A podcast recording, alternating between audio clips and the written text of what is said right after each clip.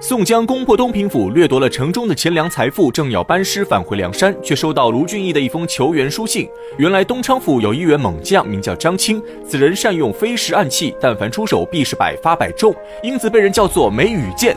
张青手下还有两员副将，一个是花象虎公望，一个是中间虎丁德孙。卢俊义带兵去打东昌府第一阵，派郝思文出场，结果被张青用石子打中额头，跌落马下。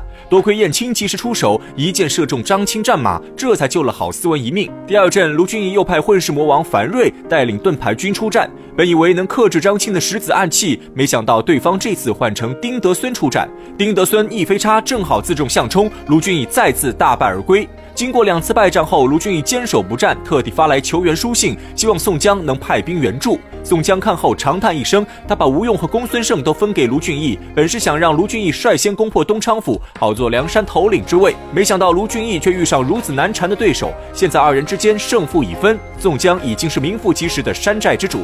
于是宋江一声令下，大军不回梁山，转头赶往东昌府。其实，在决定梁山之主的这场争斗中，不难看出卢俊义是放了很大水分。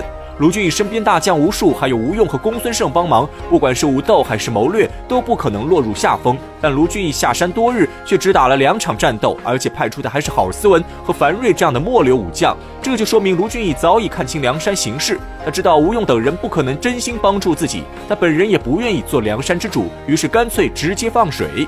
等宋江先攻破东平府，卢俊义再发来求援书信，这样既给了宋江面子，又达到了自己目的，可谓一举两得。宋江刚刚和卢俊义兵合一处，正好遇上张青前来挑战。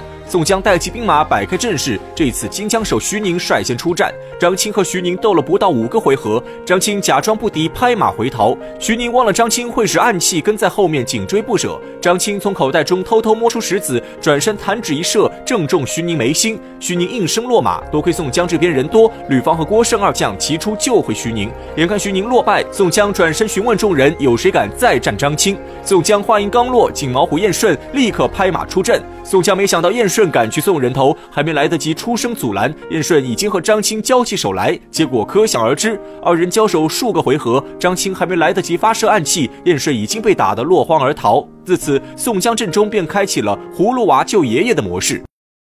百胜将军韩涛第三个出战，和张青交手数十回合，张青又拍马回逃。韩涛倒也聪明，知道张青会使暗器，于是停在原地不去追赶。本以为这样就能克制张青，谁能想到张青果然诡计多端。眼看韩涛没有中计，张青调转马头又返回战场。韩涛正要迎战张青，却不知张青手中早已暗藏石子，结果被张青迎面一石头打中鼻子。韩涛仓皇逃回阵中。第四个出战的是天目将军彭起，这彭起更加可悲，骑马还没走到张青面前，就被张青一石子打中脸颊，速度极快的送了第四个人头。第五个葫芦娃是丑骏马宣赞，宣赞暗成口舌之快，刚刚放出狠话要把张青捉回阵中，下一秒就惨遭打脸。张青趁着和宣赞聊天之际，突然出手偷袭，宣赞在毫无防备之下被打中嘴角，翻身落马。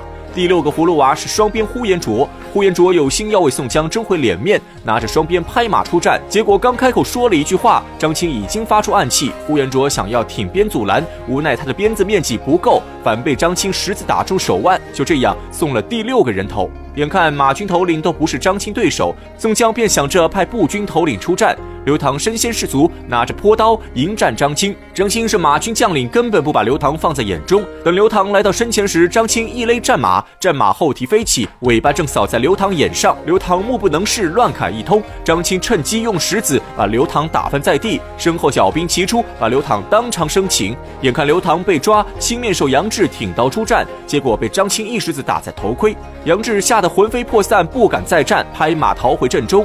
既然单打独斗不是张青对手，朱仝、雷横一时眼色，二人一起拍马出阵，直取张青。结果张青凛然不惧，手中石子左右纷飞，眨眼间就把朱仝、雷横打落马下。眼看二人就要被对方生擒，宋江阵中大刀关胜拍马出列，刚把朱仝、雷横救上战马，张青石子已到眼前。关胜匆忙之中抬起大刀一挡，石子正中刀口，火花四溅。由此可见，张青石子威力不小。关胜无心恋战，强行把朱仝、雷横救回阵中。双枪将董平看见张青如此勇猛，心中不服。他刚刚加入梁山，正愁没有功劳表现自己，于是挺枪出马迎战张青。要说这董平确实眼疾手快，张青连射两颗石子都被董平躲。过，二人在马上缠斗在一起。公望和丁德孙眼看张青陷入危险，全都上前帮忙。宋江阵中急先锋索超策马出阵拦下二人。张青在马上斗不过董平，卖个破绽逃往阵中。宋平一心想着活捉张青立功，跟在后面紧追不舍，一时间竟忘了张青会使暗计。张青抓住时机，回头一发石子，正擦着董平耳根飞过。董平吓出一身冷汗，再也不敢追击扎青，调转马头奔回阵中。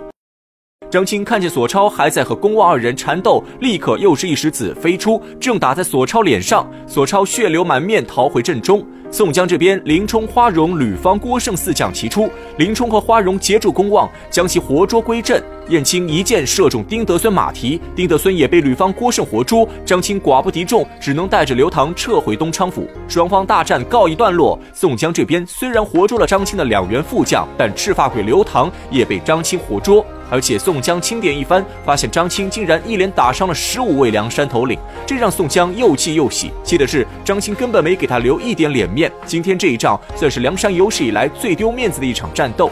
宋江高兴的是张青如此勇猛，如果能将其收入梁山，那梁山就又添一员大将。想到此处，宋江立刻找来吴用商议如何才能把张青拿下。吴用早在看到张青出战时，就已经想出一条妙计。他让鲁智深和武松立刻从梁山出发，水陆并进，假装给他们运送粮草，到时候在水中设下埋伏，必能活捉张青。宋江听后，立刻按照吴用计划行事。再说，张青这日在城中收到消息，从梁山方向开来许多粮车，路上有数百辆小车。河上还有五六百只粮草船，张青一听，立刻决定半路劫粮。当天晚上，张青带了一千士兵偷偷出城，在路上刚好截住鲁智深的押粮队伍。鲁智深只想着按照吴用的吩咐演戏，却忘了张青会使暗器，结果被张青一石头射中脑袋，当场倒地不起。多亏有武松手持借刀救回鲁智深，二人撇下粮车，仓皇而逃。这倒让张青更加信以为真。张青让手下检查一番，发现粮车上装的果然是货真价实的粮食，于是立刻派人把粮车送回东昌府。张青夺了陆地上的粮车还不满足，又想着去劫水上的粮船。这下正中了吴用的计策。吴用本就是用路上的粮车当诱饵，李俊等八位水军头领早已埋伏在水中，等张青刚一下水，就被阮氏三雄活捉。吴用趁机下令攻打城池，东昌府没了张青不堪一击，当夜便被攻破城门。宋江捉住张青后，被张青打伤过的众位头领纷纷进言杀掉张青。正在张青吓得面如土色时，宋江力排众议，强行救下张青。张青被宋江义气打动，决定加入梁山。此时梁山上的头领加起来总共有一百零七位。为了凑足人数，张青又给宋江推荐了自己的好朋友黄浦端。这黄浦端是个兽医，长得闭眼黄须，有点像外国人。宋江也不管对方身份如何，直接将黄浦端拉入梁山。至此，梁山终于凑齐一百零八位头领。宋江眼看时机已到，宣布重新排位，梁山即将迎来最隆重的时刻。